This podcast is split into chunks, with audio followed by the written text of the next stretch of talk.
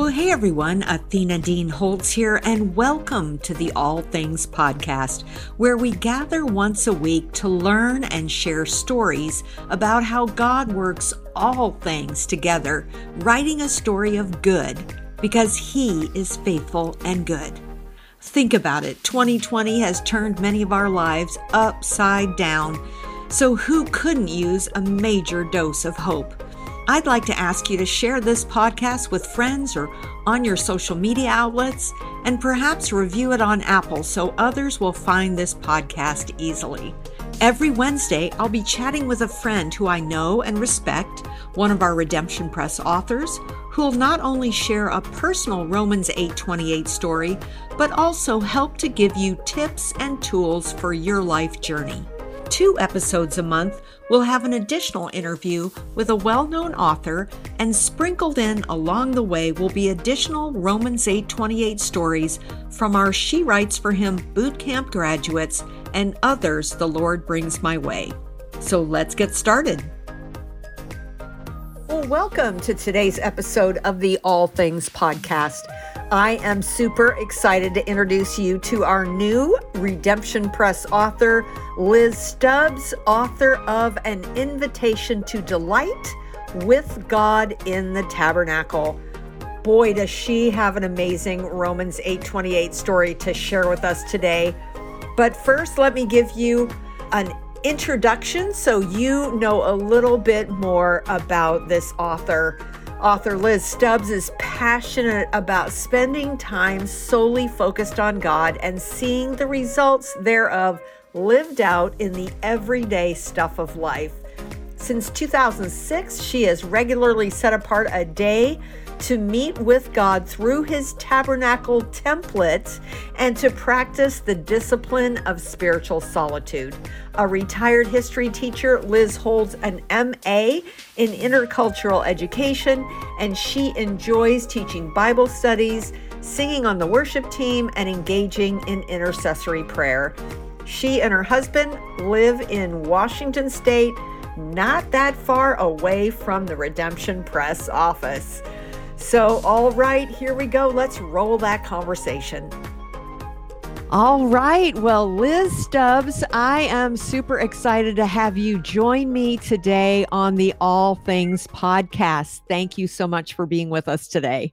Thank you. Thank you. It's a pleasure. You bet.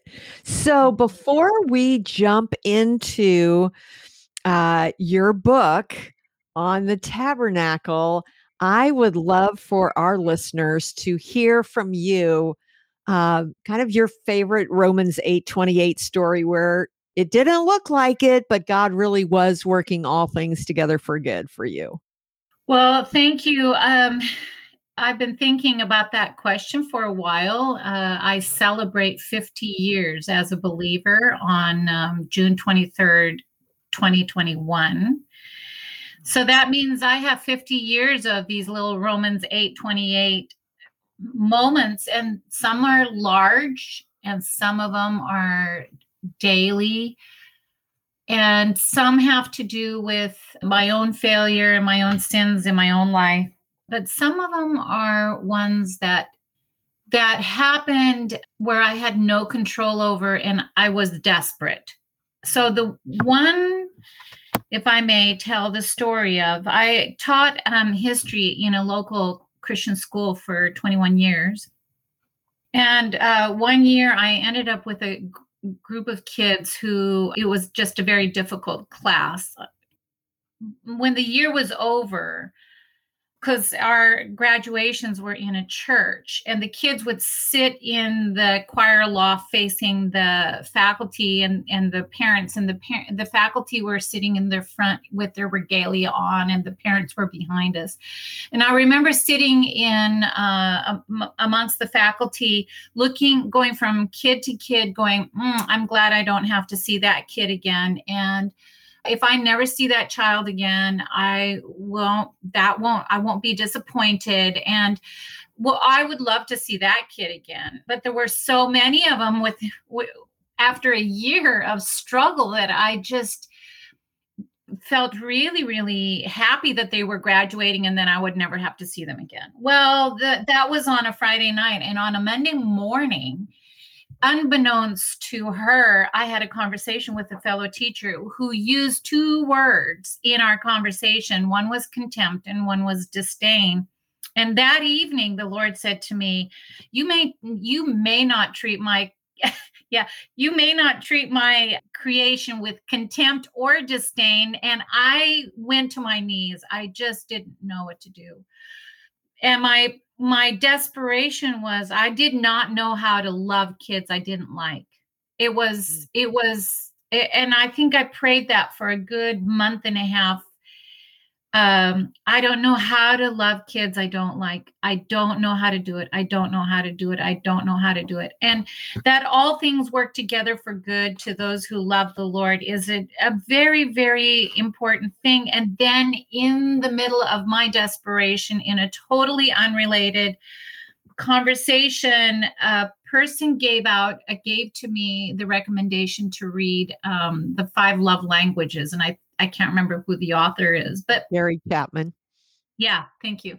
Mm-hmm. And all of a sudden, the Lord said, Here, I'm giving you a really practical tool on how to demonstrate love to the kids. In education, it's if you want the kids to learn the subject matter that you're teaching, in my case, it's history, then the kids have to feel and sense that they are loved or liked by you as the teacher and uh, i would i literally just went through all the five love languages. I went through all the kids and i just said okay tell me what your love language is. And i would in the first two weeks of school demonstrate some somehow their love language to them. And what what happened is as i was just walking just like grinning gritting my teeth just doing this thing about halfway through the semester, I fell in love with all the kids, including the ones that I didn't like.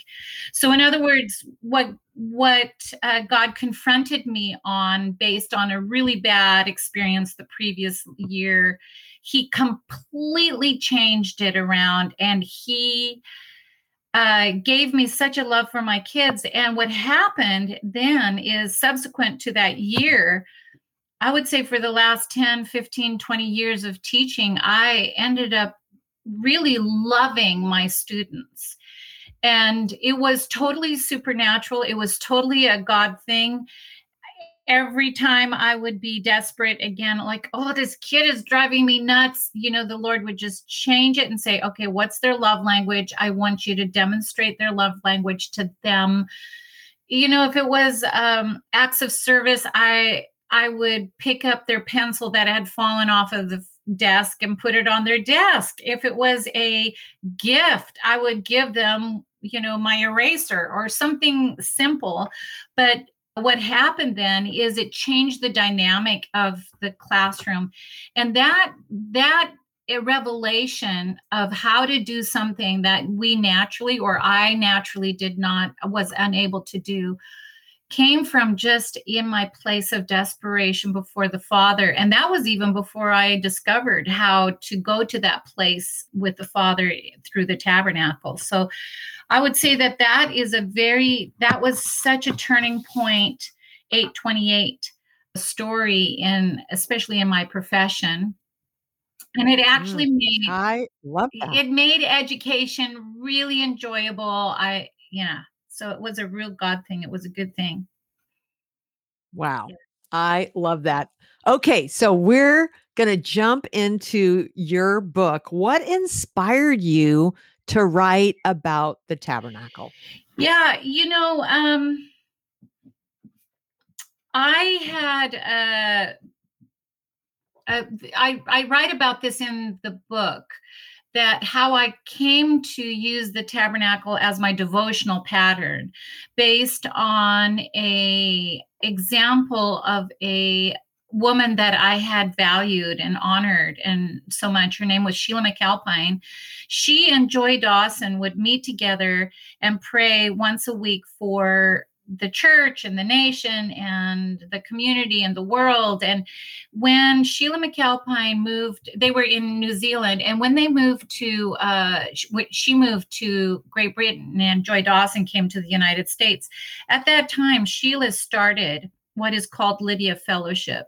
And they have since morphed into Ask Network. But I remember hearing her say, Oh, I take a day apart. And I thought, Oh, I would love to do that too. I would love to just take some time and just sit before the Father and hear what He has to say. We all often say, I want to know what you're doing, what's going on in your life, Athena. And I thought to myself, wait we never ask god what what he's thinking about what would he like to talk about and and and i thought that would be a really great thing for me to just take some time and apart with him well I started using the tabernacle then as my devotional pattern from the time that you walk into the tabernacle to the time that you're, you know, in the sanctuary encountering the Holy Father. Well, I've been doing that for a while, and I had been asked to speak at a women's retreat about something to a topic that was totally unrelated to it. And halfway through the day, I said, Well, you know, I use the tabernacle as my devotional pattern. Everybody stopped. they just stopped and they said, What does that mean? What do you do? and i just said well this is what i do i, I and i i walk through the whole process you know the gates of thanksgiving and the courts of praise and all that stuff and at that moment, I could have just diverted from the topic of the day and talked about using the tabernacle as a devotional pattern. And that's the reason is because so many people want to have devotions or they want to engage with the scripture, but they don't know how to do it. There's no practical guide for it. They read the Bible and it doesn't make sense. And when they follow the when we follow the devotional when we follow the tabernacle as a devotional pattern uh a lot of the things that we think we have to conjure up we don't have to do that. We just go okay i'm going to be thankful for the fact that uh it's a beautiful day today you know there's always something to be thankful for. And um so that's what made me think about writing about the tabernacle. And then when i would mention it to other people they're like what is what does that look like? How do you do that? And i thought oh wait wait wait wait. Maybe this is something that people are interested in hearing about and reading. And that's what what um, led me to write about it. I love that. So what helped you the most in engaging with the tabernacle? When I um just go through you know it's like when you get dressed in the morning and you know you brush your teeth and you put your makeup on and do your hair and the tabernacle has become such a uh, habit for me now that i could i just engage with it and it's not i mean in, during the time that it was for real on earth you know when when the children of israel uh, engaged with the tabernacle we just engaged with it metaphorically speaking. So when i started using that what i found the most engaging was that i had a place to go where i had failure whenever i failed on something. I didn't have to talk about anybody or i to anybody. I could just go into that tabernacle pattern. So that was one major thing. Lord, I've failed here. Or Lord, where did I fail? Lord, why have I broken? Why is there a broken relationship with this person? And how does that get fixed? For example, why am I getting irritated with that person? What are you trying to tell me? And the other thing is, and there's a place for that in the tabernacle. And there's also a place for me to take my emotions. I mean, I opened the book with just a horrific story of this kid that was telling me that he was addicted to pornography and I I was so upset. And I don't know about you Athena, Athena, but when I'm emotional, I do not think clearly. I cannot think clearly. I'm just so upset. And I was so upset about what happened to him and I just, through my discipline of the tabernacle, in the middle of all of that, in the middle of my I was lamenting, I was grieving, I was crying in the middle of all of that. The Lord said, gave me a strategy on how to help this kid succeed in my class. Now, I could not help him with his pornography. That was not my role as a woman, but I certainly wanted to know how to affirm him as a human being and then find a way to, for him to be successful in my classroom. And so that's what I found was most effective in engaging in the tabernacle. I call them divine downloads. Mm, I love that. So, who did you actually write the book for? Did you have kind of an audience in mind that was very specific? Yes. Yeah. You know, what I think is interesting, I'm always thinking about my students and my former students, and I'm wondering what they're up to. And, uh, and those that have left the church, for example, why have they left the church? What is it about the church that has disenchanted them? And and initially I thought, am I writing this for women? And then I thought, no, but I really would like a generation that engages with what I call the supernatural. They're like watching Star Wars. They're watching the Justice League. They are enchanted by the Narnia. And I thought, that's who I want to engage because even though the tabernacle to so many of us is like ho hum, it's an Old Testament kind of a thing, boring, eyes glaze over what it is it's an encounter with a supernatural being. And so i wrote it for that um, generation of kids. And if they read it and they choose to engage with the tabernacle then my hope is that they will encounter god and as they encounter god that that all their disenchantment all their their complaints about the church will simply come fall by the way and that they will find out that God is so much bigger than all of their all of that, you know. So mm. So how can the tabernacle help an ordinary person? Yeah. And I that so I wrote the tabernacle, I wrote the book with my husband in mind. So my husband is an engineer and he I figured if it didn't make sense to him, it was not going to make sense. So it is definitely a, a, devotional pattern. But one of the things I found as I was doing my research for the tabernacle, and in the context of where we are today, you know, with all the troubles, you know, people have been, I have friends that deal with cancer. We've gone through COVID, all that stuff. And I found that the tabernacle is like a proverbial, what I call the ark of safety, kind of like Noah's ark. And if people engage with the tabernacle, they will find that there is a safe place for them to be totally human without without you know god is not waiting to hit them over the head with a baseball bat but that when there's trouble whether it's relational or it's health related or economic related whatever that is that the tabernacle itself becomes a sacred place of refuge for them. And what i have encountered and this is what my heart is and I w- would love for people to know that god loves us unconditionally and th- this is a place where we can feel his unconditional love. Regardless of our warts and all he recognizes that we are human and he has a solution and uh, the tabernacle is a great way to find out what his solutions are and it sounds like a place that reminds us too that he's sovereign and he does not miss he's not sitting up there going man i didn't see that coming no he yeah. knew Right. And he's trustworthy. Right. Right. Mm. So, briefly, what is meant by the tabernacle?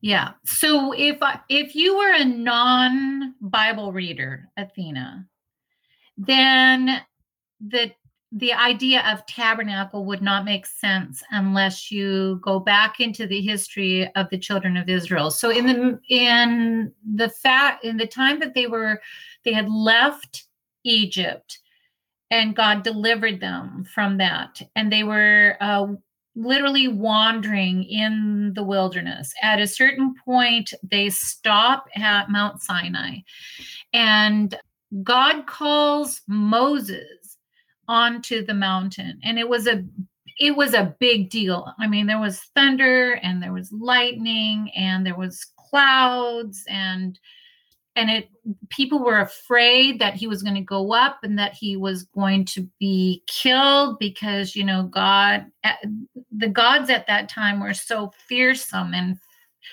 and so there he goes up into the mountain at Mount Sinai, and there's two things that God gives to Moses. One is the Ten Commandments, which is a code of behavior, but the other thing is that it, he also gave them the pattern for the tabernacle. What is interesting about the tabernacle is that it's written about from Genesis to Revelation.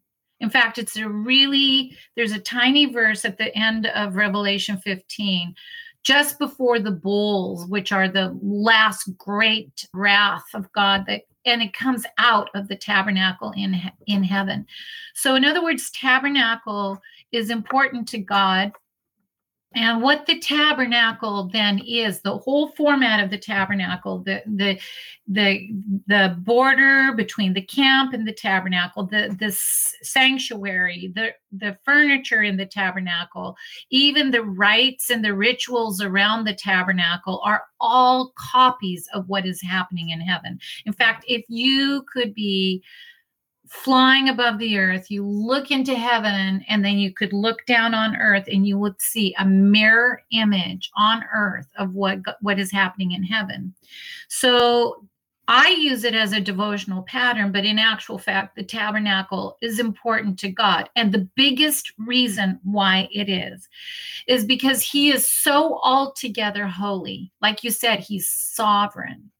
He is altogether other and yet he created humans and he wants to have relationship with humans in general but also individually.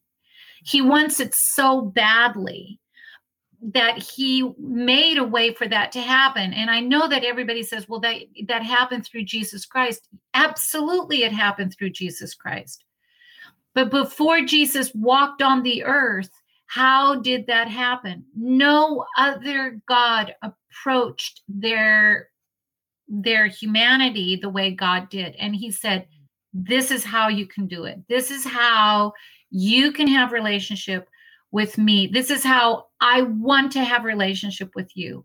And that's why I feel that the tabernacle is so so important because it actually is a sacred space. It is that space where you can communicate with the the creator, the sovereign God of the universe who calls himself father. If we would know that he is father, we would just not have any problems asking him about it asking him about anything.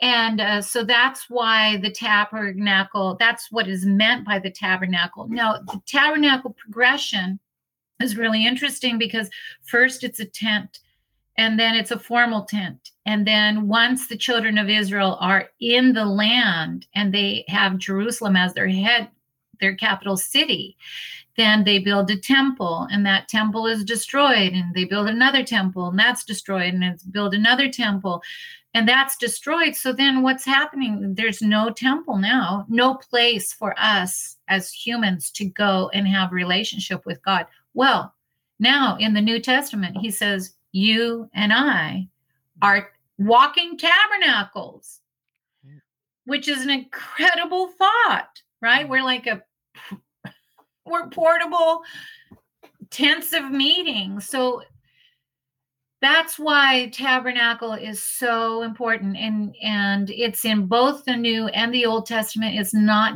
just for the Jews, like so many people believe. It's really like he calls the church a tabernacle, right. a house of God. So, wow. So, okay, this is uh, I mean, it's definitely a, a kind of a new slant on how to, uh, you know, how to have a way to meet with God. I mean, we all have our own ways of having that quiet time. Mm-hmm. Some of us need more help with that. I spend, at least I try and spend the first hour of my day. I'm not always successful, but I love the idea of having a pattern yeah. that really is what's going on in heaven, just yeah. that sequence. I, I'm so glad that we've been able to have this conversation. I want to just encourage those who are listening to not mm-hmm. only buy a copy of the book, but also buy a couple extra copies so that you have them as gifts to give to others that maybe have told you that they struggle having a quiet time. Yeah.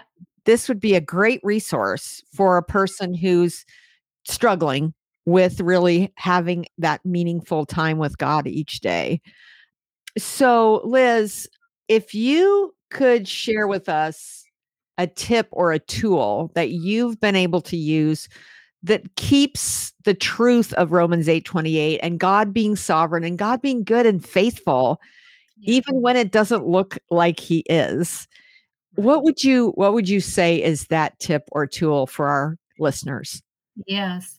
Yeah, and and this I found in the tabernacle that it there or the devotional pattern my tip is to always give God the space to work the miracle that they need. Mm. And the reason why I say that is because he loves, he loves, loves, loves to surprise us. Yes. He loves to surprise us. He loves to eh, delight us. He loves to enthrall us. One of my favorite verses in scripture is Zephaniah, um, in Zephaniah, where it says, He sings over us with joy. Mm. I mean, what God sings over us with joy, just that alone is worth just thinking about. I'm kind of a go getter kind of a gal. And I like to, you know, if I see a problem, I like to solve it. But what I have found that is if I step back and give the problem to the Lord, he works the miracle and he he solves the problem so much better than me. And if it's a problem with another person, which I will totally screw up. Yep. he fixes it so well. That's what he does. That's what he's that's what he does. That's what and he loves to do that. And then he loves for us to just be so delighted by how he answers our our issues. So mm, and he doesn't really need our help, does he? we'll no. just mess it up. Oh my goodness. Okay, so Liz, if we have some listeners that want to connect with you on social media or wherever, yeah. where's the best place for them to do that? Yeah, so right now I am in the middle of working uh, with Redemption Press on building a, a, website. So that's not in place yet, but they can. Uh, I'm on Facebook under Liz Stubbs. Okay. That's one. And I do have an Instagram, so they can, and I think that's under Liz Stubbs I think, maybe Liz Stubbs 56, which is a good year. And then, so that's the best way. And if they would like to connect with me personally, then they can direct message me through Facebook and I'll give them my email address. Perfect. Perfect. Well, thank you so much for being with us today. It was absolutely delightful. Thank you, Athena. Well, thanks for joining us today for the All Things podcast brought to you by Redemption Press and the Romans 828 bookstore. So, hey, I'd like to ask you a favor. If you would, consider sharing this episode with your friends on social media. And if you haven't yet left a review of the podcast on Apple, I would love it if you would take a minute to do that, as it would help other people find the show and also let them know that it's a show worth listening to. So thanks so much for joining us today, and I will see you next week. Bye for now.